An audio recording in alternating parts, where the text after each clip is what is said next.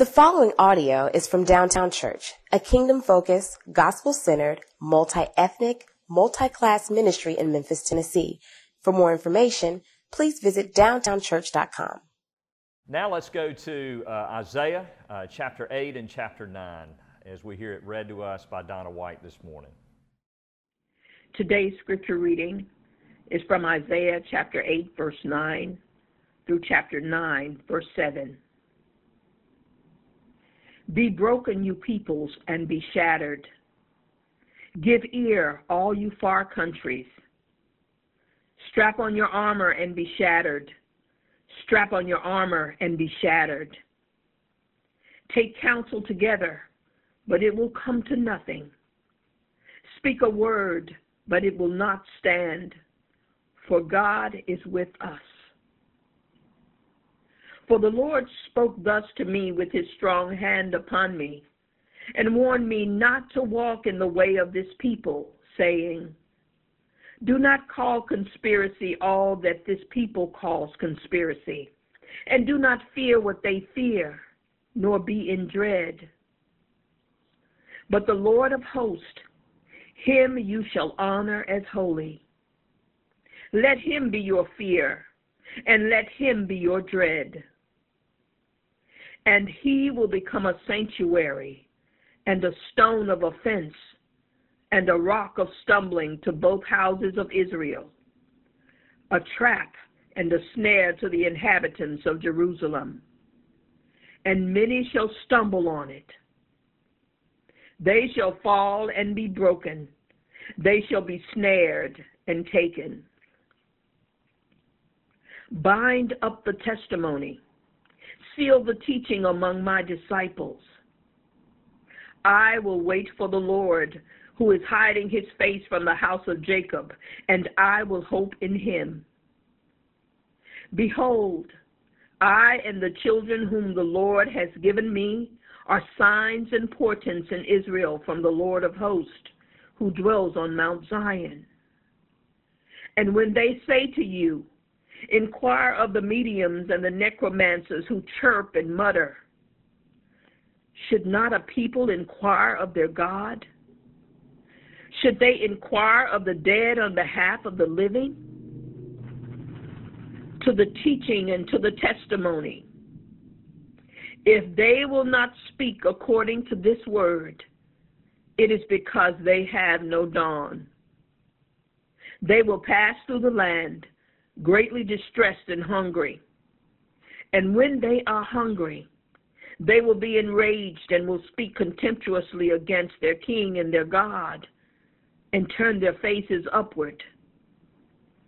And they will look to the earth, but behold distress and darkness, the gloom of anguish, and they will be thrust into thick darkness. But there will be no gloom for her who was in anguish. In the former time, he brought into contempt the land of Zebulun and the land of Naphtali. But in the latter time, he has made glorious the way of the sea, the land beyond the Jordan, Galilee of the nations. The people who walked in darkness have seen a great light. Those who dwelt in a land of deep darkness, on them has light shone. You have multiplied the nation, you have increased its joy. They rejoice before you as with joy at the harvest, as they are glad when they divide the spoil. For the yoke of his burden and the staff for his shoulder the rod of his oppressor. You have broken as on the day of Midian. For every boot of the tramping warrior in battle tumult, and every garment rolled in blood will be burned as fuel for the fire. For to us a child is born, to us a son is given, and the government shall be upon his shoulder and his name shall be called Wonderful Counselor, Mighty God, Everlasting Father, Prince of Peace. Of the increase of his government and of peace there will be no end on the throne of David over his kingdom, to establish it and to uphold it with justice and with righteousness from this time forth and forevermore. The zeal of the Lord of hosts will do this. This is the word of the Lord.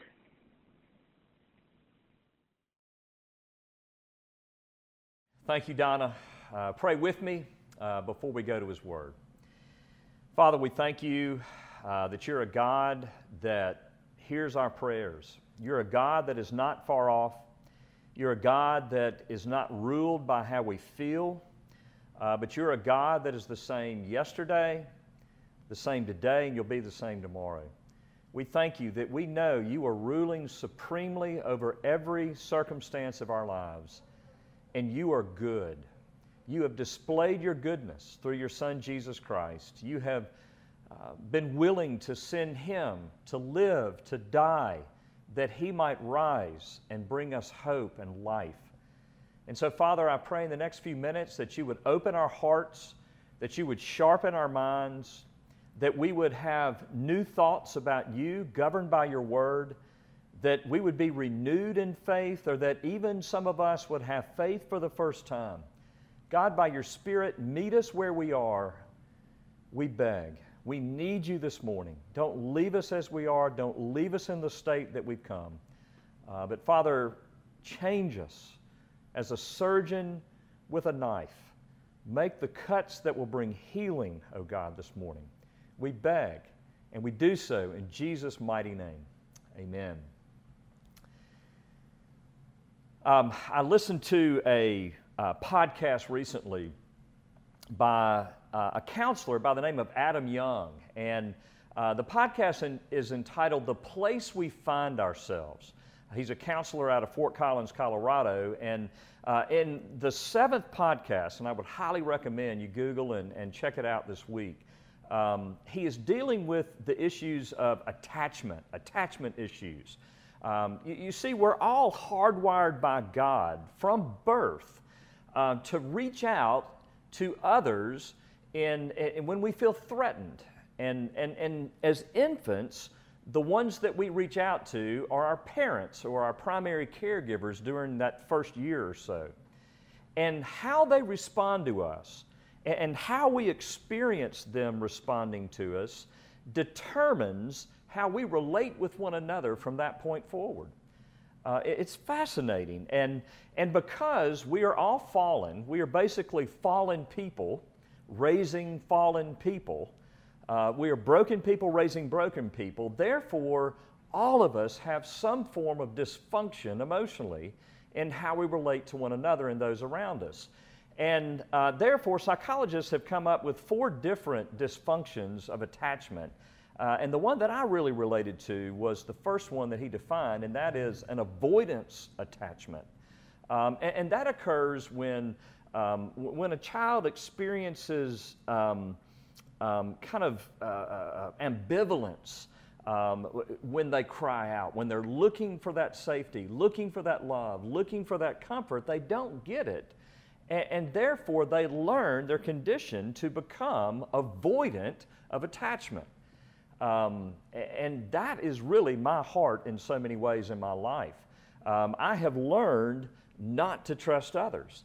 I've learned to be independent and to be self reliant. In our, in our Western culture, uh, independent, self reliant people are often award, uh, uh, rewarded. However, it's not health completely, it is actually dysfunction. Um, because not only can I achieve different things, not only can I get a lot done because I'm self reliant, but it, it handicaps me in the way I relate to others because it's hard for me to let others in. It's hard for me to, to trust, especially the closest people to me. And, and, and we could get into how that manifests in marriage and parenting and friendship and so forth. Um, but what was fascinating to me, especially in light of this passage this morning, is this whole reality that everything um, that we need is the very thing God is. Everything that I need as a human being, from the deepest recesses of my soul, is who God is. You see, that's the job of a parent or a caregiver. That's the job of a friend. It's the job of a spouse to reflect God to me, not be my God, but to reflect God to me. And yet, no one can replace God. No one can do the, the, the, job of God. And yet, God and God alone can satisfy my soul, and therefore, He is safe to attach every part of my being to Him. You see, that's how He offers Himself throughout His Word. The psalmist in Psalm 46 1 um, says this He said, God is our refuge and strength, an ever present help in times of trouble. And, and in the, these early chapters of Isaiah, how is God being presented to the people of God? As Emmanuel, God with us, God for us. He is the wonderful counselor, the mighty God, the everlasting Father, the Prince of Peace. He is a God who fights for his people. He is a God whose zeal accomplishes good things. He is one that we can attach our souls to. And friends, that's the message that Israel and Judah needed to hear. Because there is a, a, a, nation called Assyria that is growing in power and they are thirsting for more. And therefore, they are threatening their neighbor, Syria. And therefore, Syria reaches out to Israel in the northern kingdom and, and, and seeks an alliance, and Israel, the very nation of God, the people of God, enter this wicked alliance with Syria.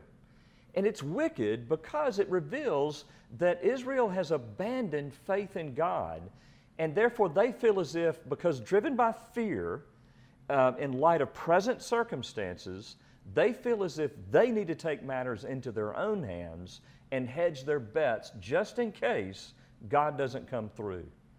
And, and not only that, but Israel puts pressure on the southern kingdom, Judah, and, and King Ahaz to enter this same alliance. And Ahaz won't do it, not because he's godly, but because he doesn't want to give up his power. He doesn't want to share power. And, and so he is anxious. He's living in worry. He's, he's wringing his hands. He doesn't know what he's going to do, but he knows he's not going to uh, sign an alliance with Israel and Syria. And therefore, unbelief is resulting in tragedy uh, for God's people. It's resulting in worry and anxiety in God's people. And is this not a message that is right on time for me and for you? Because as we face the uncertainties, uh, every morning, waking up, turning on the news, scrolling through our, our social media, reading uh, news articles, we are searching for answers. We're searching for some good news. We're, for, we're searching for some certainty and some purpose.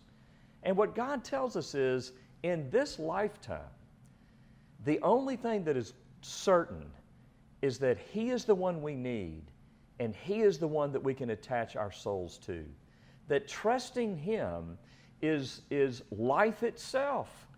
That that is where flourishing is. It's not apart from Him, it's running to Him even when it's hard, even when it may even be illogical and counterintuitive. So, how can we trust God in the midst of uncertain times? Well, the first thing that we need to see that we learn from this passage is that trusting God is inseparably, inseparably rooted, easy for me to say, uh, inseparably rooted to the fear of God. Look at verse 13.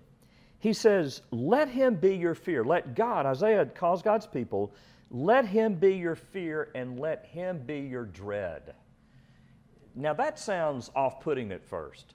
We're supposed to fear God. You want us to dread God, but, but let's bring it down to our level. Fear is a natural and, and often good thing in our lives.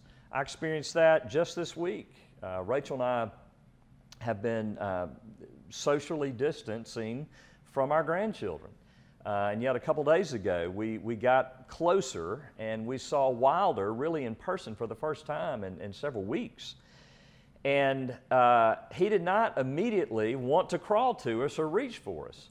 uh, he immediately was, was shying away. He was looking with suspicion on who are these strange giants uh, in, my, you know, in, in my sphere, my world, because all I've seen are my parents and my brother. There, I know they're safe, but I don't know about you guys. And that is a good thing.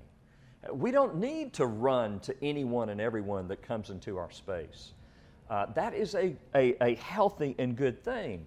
There are many manifestations of good fear. Think of it this way there's a difference, or there's a different way uh, that fear manifests itself toward your surgeon than it does toward a bully in school or in your neighborhood or in your business or uh, a threat, someone coming at you.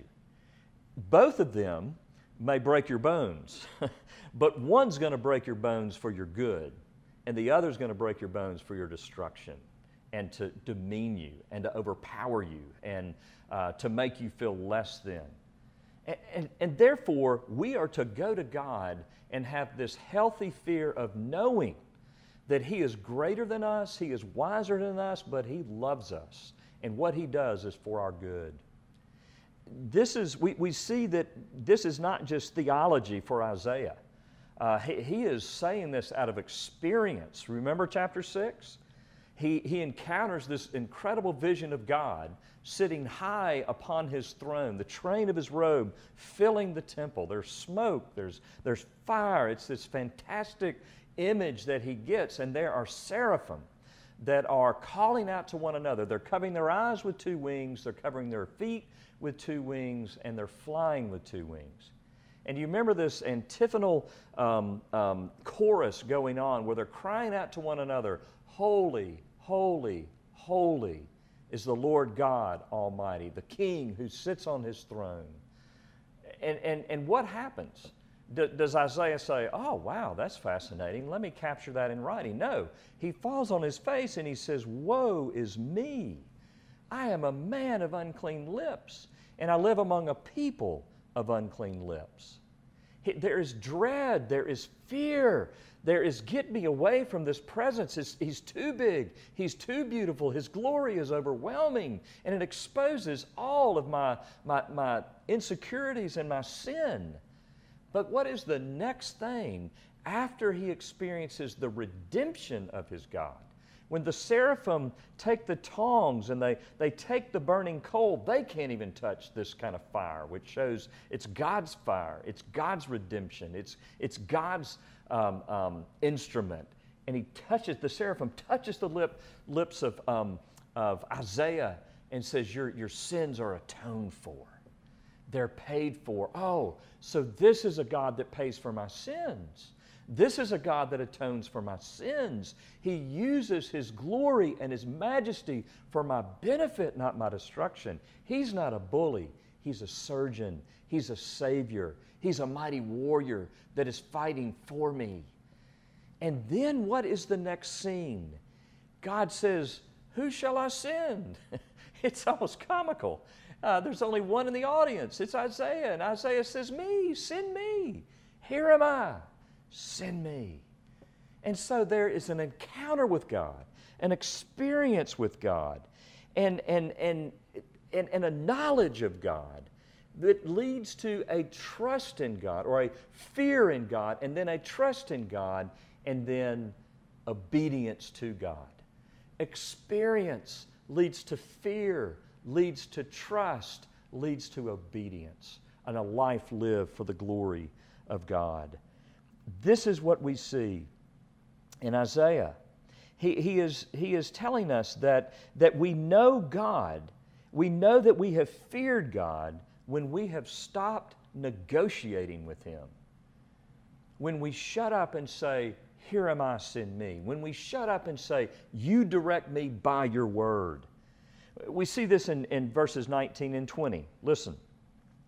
And when the world, when other people, in, even that call themselves God's people, say to you, Inquire of the mediums and the necromancers who chirp and mutter. Love that. Should not a people inquire of their God? Should they inquire of the dead on behalf of the living? And then he says this declaration, makes this declaration to the teaching And to the testimony, he's saying, when all there's all this uncertainty or people are offering all these different answers, where do we go as the people of God? We don't go to the dead. We go we go to the living God himself, to the testimony, to the word. It is because um, he says, if they will not speak according to his word, it is because they have no dawn. They have no light. Light has not dawned on them. They have not been governed by the truth, they are governed by themselves. You see, His Word is the map. His Word is a map in our lives, and to get off of it, to look away from Waze or Google Maps, is to end in destruction. It's to be lost. It, th- those shortcuts that I typically take typically lead to destruction or at least lostness when I don't trust the technology and I take matters into my own hands. And this is what Isaiah is saying. And, and we see this uh, in the people. It, it, it, look at um, the first few verses, 8 through 10. Isaiah is taunting, um, you know, the, the, the nations around them. He says, get, get dressed in your, your, your uh, shields, you know, get dressed in your armor but you're just going to get shattered. Why? The last phrase of verse 10 God is with us. How did they know God was with them? It didn't feel like God was with them. There was nothing in their experience in terms of everyday living that made them feel as if God was with them. How did they know God was with them? Because He told them He was with them. And, and, and listen to this. And so it's faith in His Word. The way we know we're fearing God is when we are trusting His Word, even when life is telling a different story. Verse 17. What, is, what does Isaiah say? I will wait for the Lord, who is hiding his face from the house of Jacob, and I will hope in him. Did you hear that? I will hope in the Lord, who is, wait for the Lord, who is hiding his face from the house of Israel. Do you feel like God is hiding his face from you right now? What is your answer? It's to hope in the living God. Because really, you have uh, two options it's to live your own life, to take your own way, to live under your own authority, or to trust that there is a God who loves you, who has given himself for you, who is wooing your heart in whom you can attach the very essence of your soul and not be dismissed and not be abused and not be neglected, but a God who is with you and for you. And then, secondly, trusting God, though, will feel illogical at times. It will feel counterintuitive. What we saw in that video of Ahmaud Arbery's murder a couple weeks ago was really the essence of a people saying, We are going to live according to our authority. Uh, this, we are going to live according to our rule, our interpretation of life, um, our framework and context of life. Uh, we're going to live by what we think is true not what God thinks is true. And look where it led. Proverbs 14:12 says, "There's a way that seems right to a man. It seems right, but its end is the way to death. Its end is the way to death." You know, I counter that with our um, Bible study, our Zoom Bible study this past Wednesday night. At, at one point, it was toward the end, and it was a discussion on Ahmaud Arbery's death and the injustice and the, the horrible reality of it and, and how it went down, um, the evil of it. And, and we were, Sergi was leading it, and he addressed a question to Danita Calhoun. And basically, what he was asking is this You, as an African American woman, why in the world, in the world we live in, are you a member of a cross ethnic church? Why are you doing life with white people? And her immediate response now, I don't know if she was fed that question before, uh, but I'm going to give the benefit of the doubt. Even if she was, it, it's a beautiful answer. But her immediate response was go to the Word. She went to, I think it was Ephesians 2, um, and, and talked about how it is God's uh, will the, the very essence of, of his crucifixion was to unite what was separated, was to bring Jew and Greek, slave and free, male and female together. The very enemies, those that are opposed to one another in culture and society, are now unified in the body of Christ. She uh, spoke of Revelation 7 9, where it, it's obvious that the kingdom of God is a cross ethnic kingdom that there's no racial superiority, there's no uh, economic superiority, and yet, as an African American woman, she is walking by faith.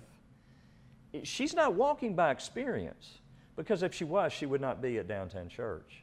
And, friends, that's what we are called to do. We are called to be people of His Word. And herein lies the conflict of the fallen human soul.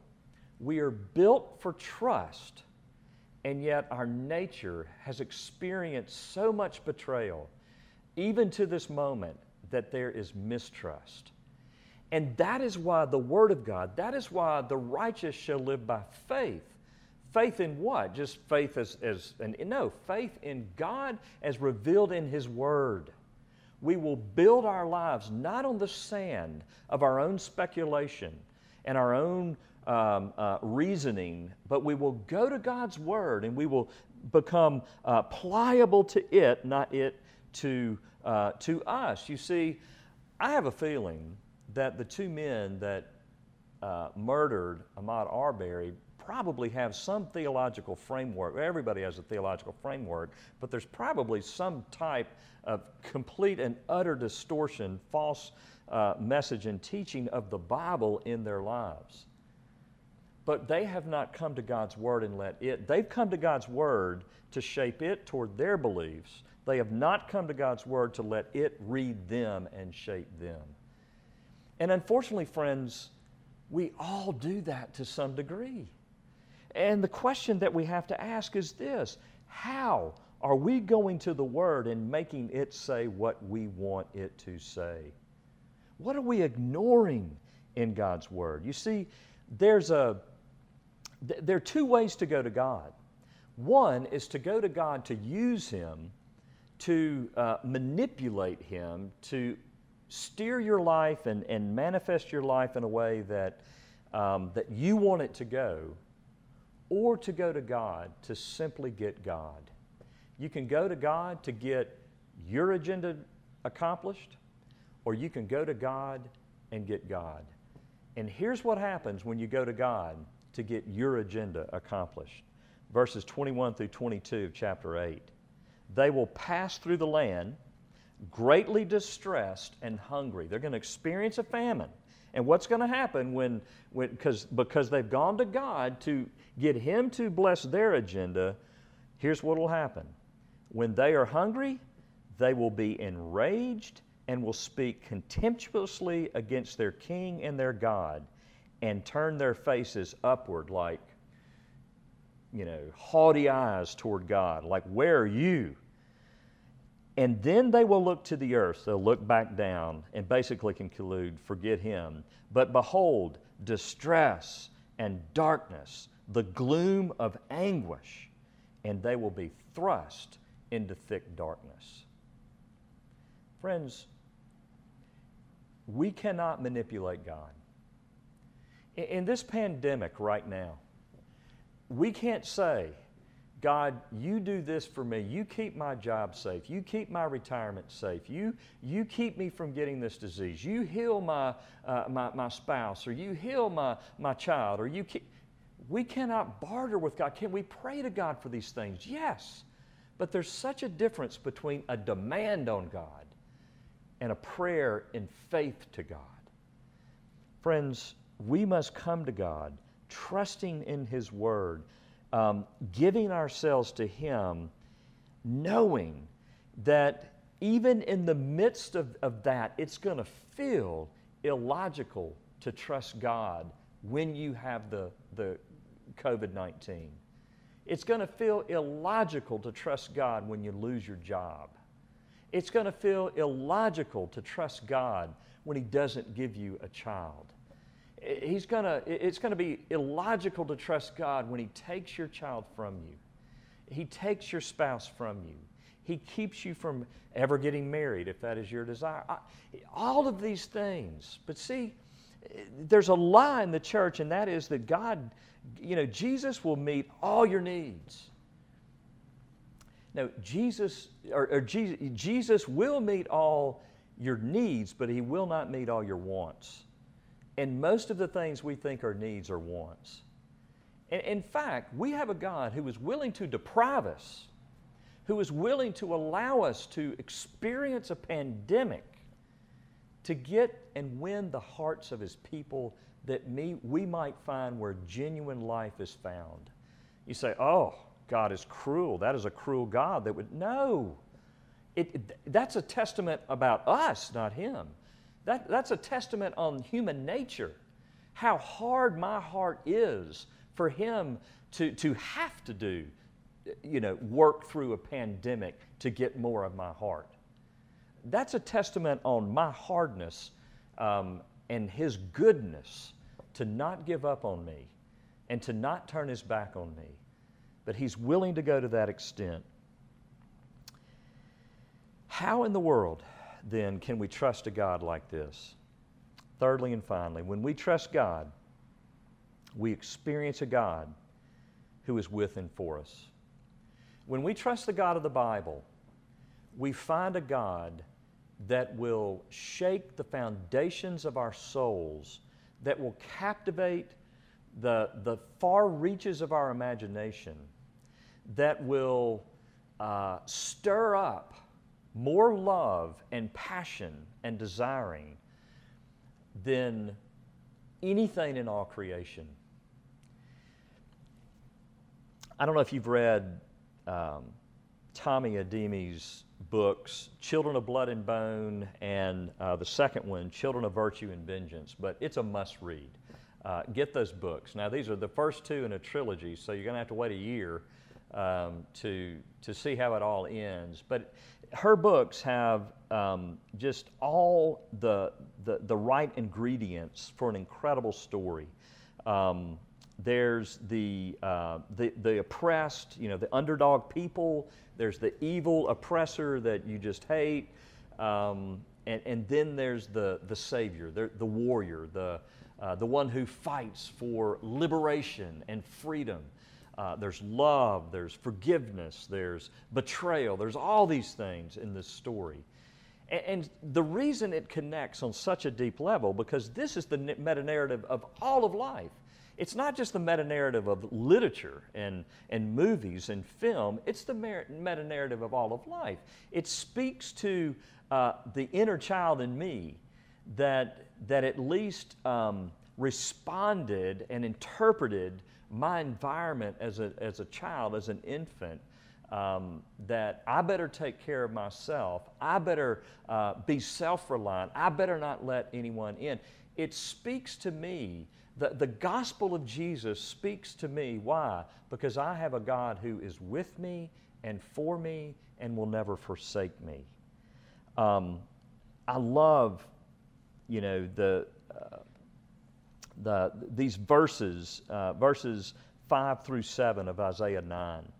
Um, li- listen to what he's saying. He, he is describing, he's not saying there, there's not going to be war. He's saying we've got a God who will go to war for us. Listen. For every boot of the tramping warrior in battle tumult, and every garment rolled in blood will be burned as fuel for the fire. It doesn't say it's just going to be retired. It doesn't say it's just going to kind of vanish. It will be burned as fuel for the fire. For to us a child is born, to us a son is given, and the government shall be upon his shoulder, and his name shall be called Wonderful Counselor, Mighty God, Everlasting Father, Prince of Peace. Of the increase of his government and of peace there will be no end and on the throne of David and over his kingdom to establish it and uphold it with justice and with righteousness from this time forth and forevermore. The rule of Emmanuel, the rule of this child to be born, the one who will sit on the throne of David, will not just rule over the kingdom of, of Israel, but it, he will sit on the, the throne of the universe. And, and, and he will bring good. He will do battle for us. He will stand in between us and the sword, and he will take it for our salvation. And he will reign forever. This is one who goes to battle, who takes the sword and continues to reign on high, who puts under his feet anyone and everything, all evil, anything that would come against him. He conquers that he might conquer his people's hearts and minds, that he might uh, bring us into a kingdom that will never end, that experiences peace, not war. Peace and harmony and love and relationship, not conflict and missing one another. Oh, what a glorious king. And who is this king? He's everything we need. He is the mighty God. We don't just need a God, small g God. We need a mighty God right now. We need a God who, who doesn't just tell us what we want to hear, but a God who tells us the truth. And a God who can do something about everything that we face. And if He's not doing something about it, we can trust Him and know that one day, someday He will, and His timing is perfect. And if He is allowing us to experience whatever it is we're experiencing, we can trust Him. Why? Because He's the suffering servant of Isaiah 53 that we're going to see soon. He came down, He took our blows, He was crushed for our iniquities. He, the, the, the punishment that was upon Him has brought us peace. He is a mighty God. He is a, a, a, wonderful counselor. That doesn't mean a wonderful psychologist. This word counselor is used as an aid in battle. So he is a, a wonderful counselor. He is one that speaks truth to us in hard times. He's the one that tells us the way to go when it really matters and on topics that really matter. You go this way, you die. That's what happens in war. You, you make this decision, the, the consequences are deadly.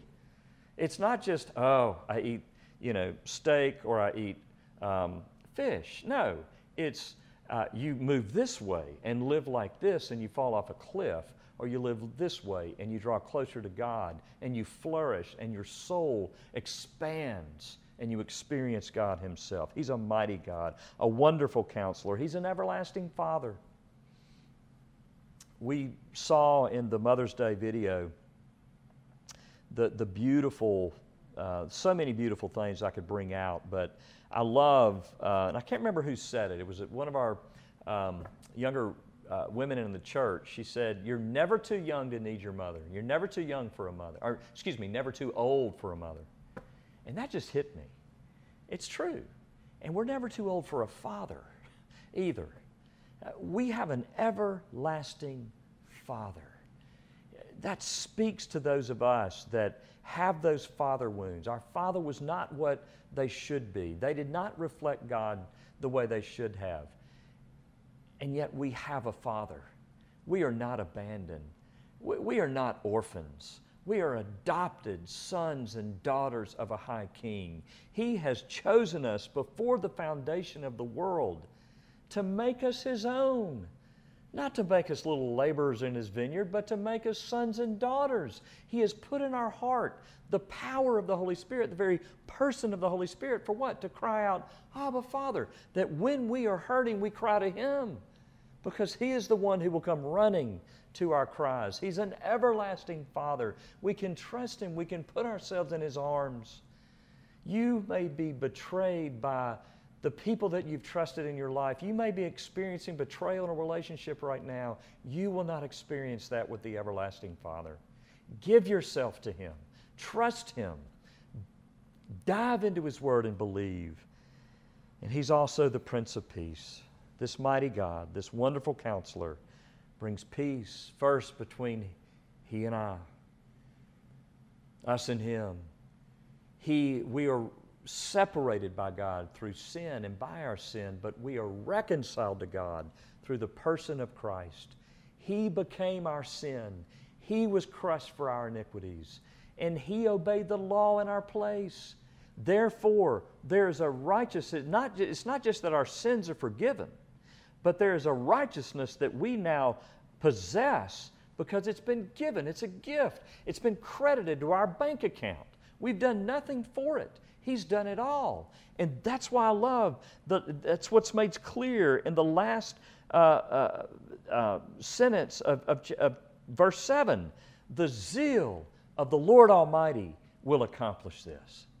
It is not on your shoulders to, um, to, for life to work out. It's not on your shoulders the burdens of this life. It is not on your shoulders to try to figure life out. It is on the shoulders of God Himself, and His zeal has worked it out already in the person of Christ. Dear friends, you can trust Him during these uncertain times. Would you give yourself to Him? Would you allow Him to be your God?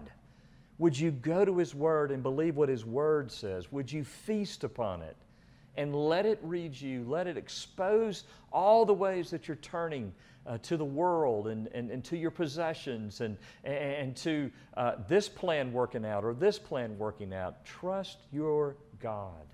He is with you, He is Emmanuel. And if you've never trusted Him, would you think about that?